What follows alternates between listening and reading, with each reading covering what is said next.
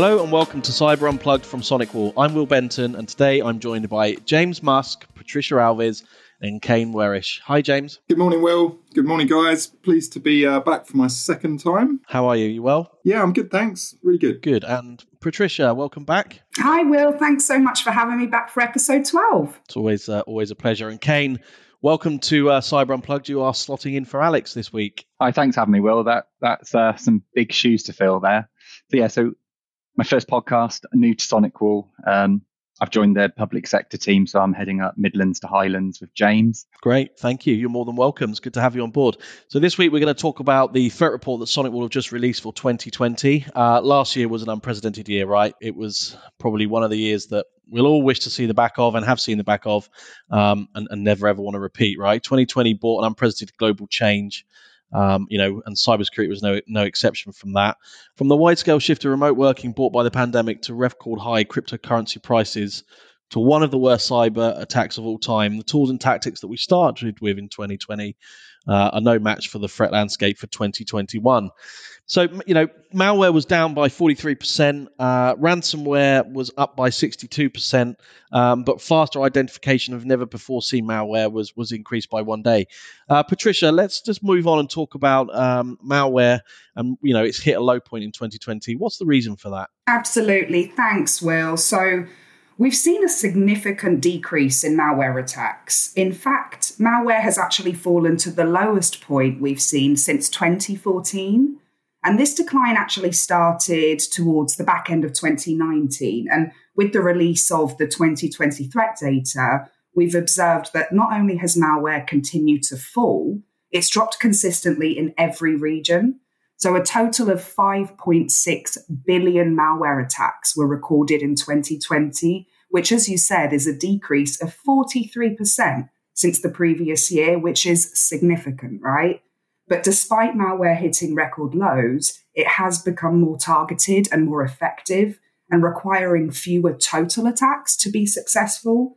So, this decrease in malware coincides with increases in other forms of attacks. So, this doesn't mean the bad guys have gone away, they're just changing their approach. Yeah, great. Some very good points there. And James, IoT malware skyrocketed this year. So, um, I guess the majority of that was brought around by um, people sent home to work due to the pandemic. Yeah, absolutely. As you say, Will, um, the pandemic struck and we saw a, a, huge shift to home working.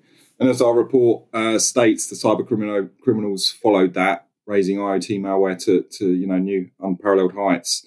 And um, whilst IoT malware attacks have been rising, you know, since we tracked them in 2017, they skyrocketed last year, and, and that's based on a number of factors, in, including the compromise of home IoT devices for personal gain.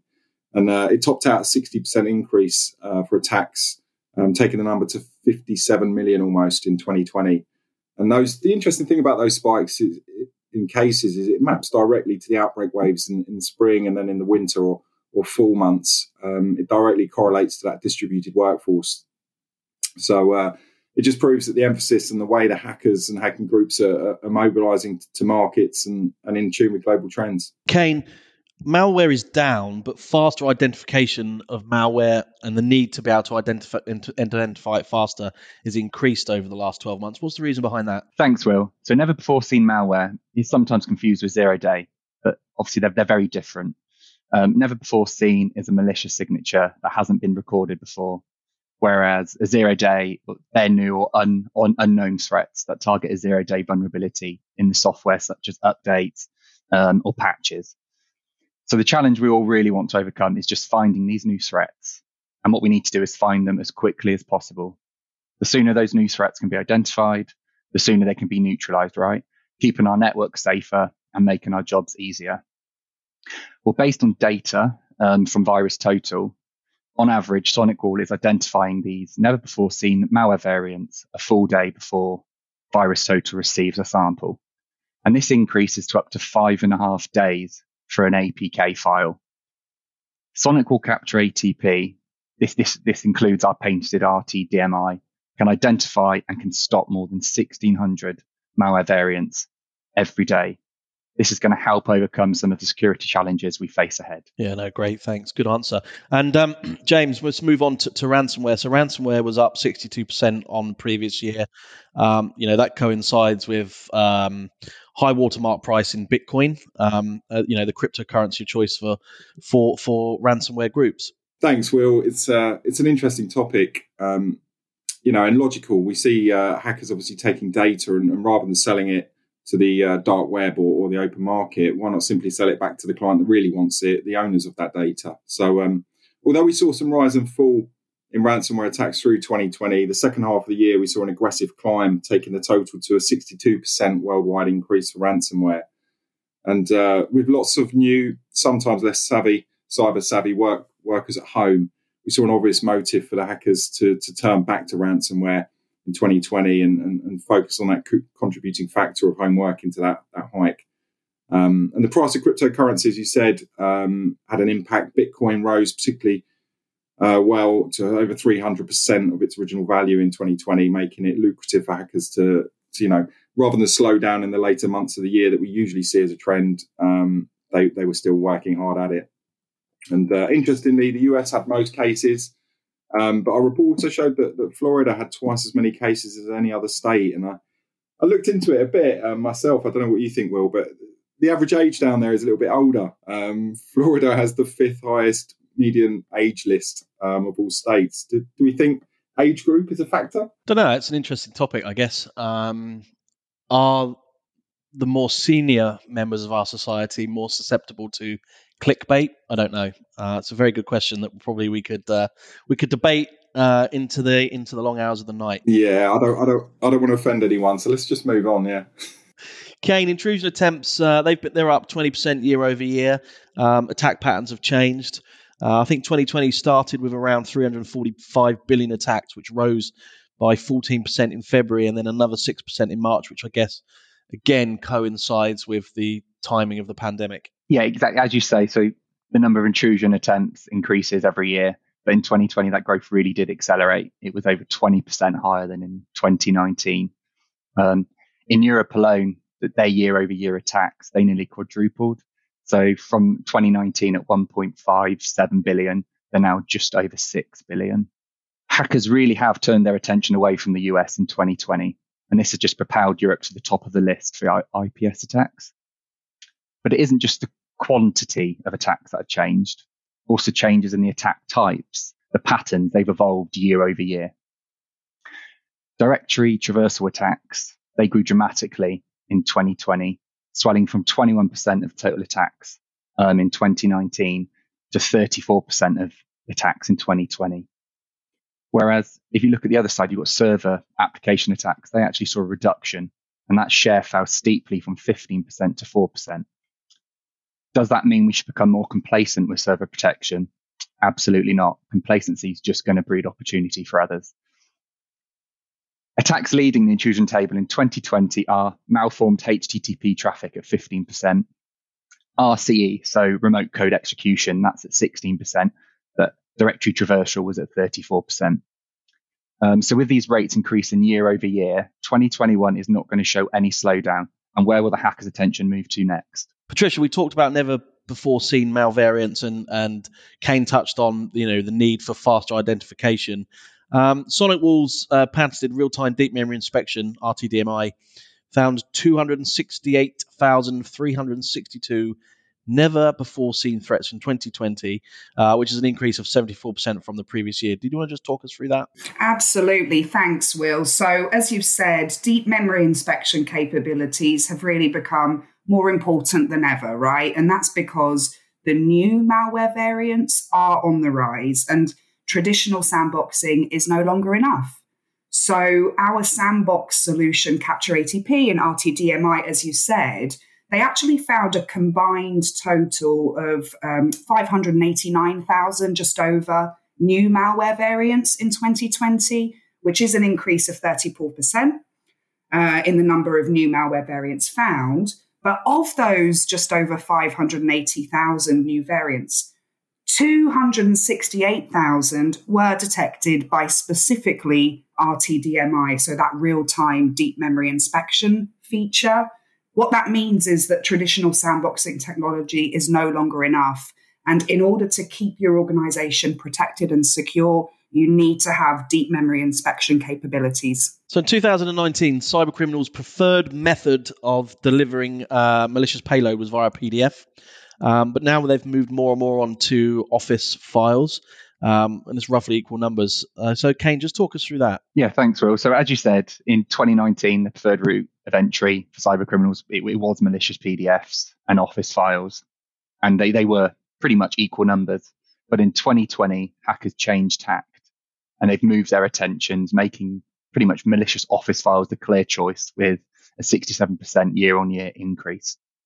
They now make up more than a quarter of all malicious files.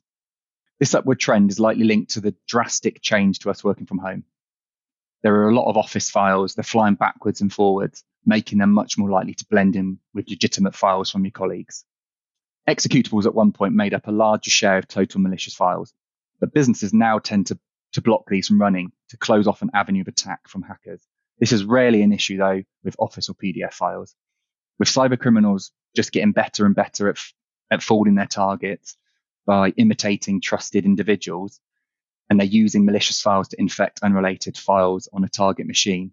It is now becoming more and more important to protect against never before seen threats. Great, thanks, Kane. And James, reports of cryptojacking deaths have been uh, greatly exaggerated in the last 12 months. So, do you want to just talk us through that? It's been a turbulent year for, for cryptojacking. Um, first reports suggested that it was dying out. That was probably due to um, Monero, um, which differs from Bitcoin in the fact that it's virtually untraceable and there's no way for an outsider to track transaction between two parties. So, you know, it was an obvious choice for hackers, um, but their their stock plummeted in 2019, and reports emerged saying it was dying out. But you know, uh, with financial gain at the very heart of everything hackers do now, with notoriety out out the window, um, it didn't take long for, for Bitcoin's huge growth uh, in value to turn people back to to cryptojacking, which uh, is obviously compromising websites and actually mining, data mining uh, for cryptocurrency on on any victims' machines that log into that compromised website.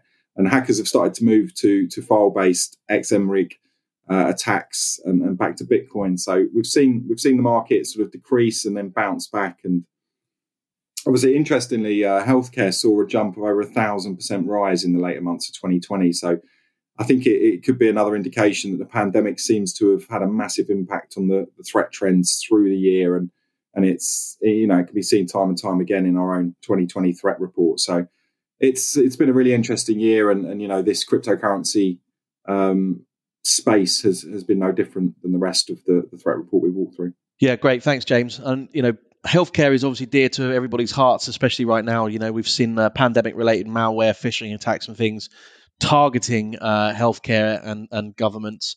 2020 taught the world more about cybersecurity than perhaps uh, any year before. You know, we didn't really know yet how many of those lessons will be will be generalized to a time when COVID 19 is no longer seen as a clear and present danger. Uh, what we do know is that the fundamentals of cybersecurity will continue as they always have. Patricia, just talk us through the cybersecurity business gap and, and our thoughts on that.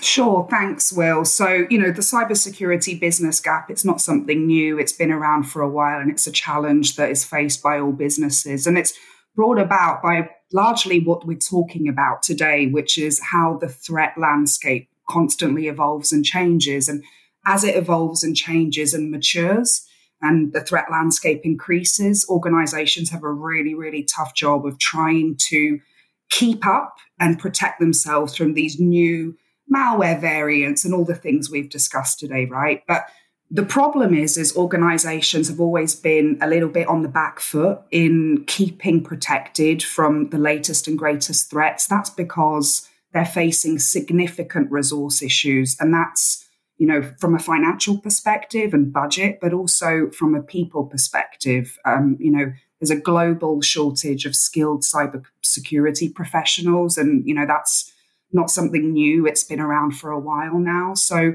my point is that the gap is widening, and it is becoming more and more difficult. But today we have technologies that are supposed to assist by leveraging automation and making it easier for organizations to plug the gap um, using boundless cybersecurity as an example. Yeah, great. And Kane, if somebody wanted to download the 2020 uh, cybersecurity threat report from SonicWall, where would they go to do that? Yeah, thanks, Will. For anyone wanting to access our threat report, they just need to go to www.sonicwall.com forward slash 2021 hyphen cyber hyphen threat hyphen report. Great. Thanks, Kane. Thanks, Patricia. Thanks, James. Hopefully, we'll speak to you all soon. Thanks, everyone. Thanks all. See you next time. Yeah, all the best. Take care.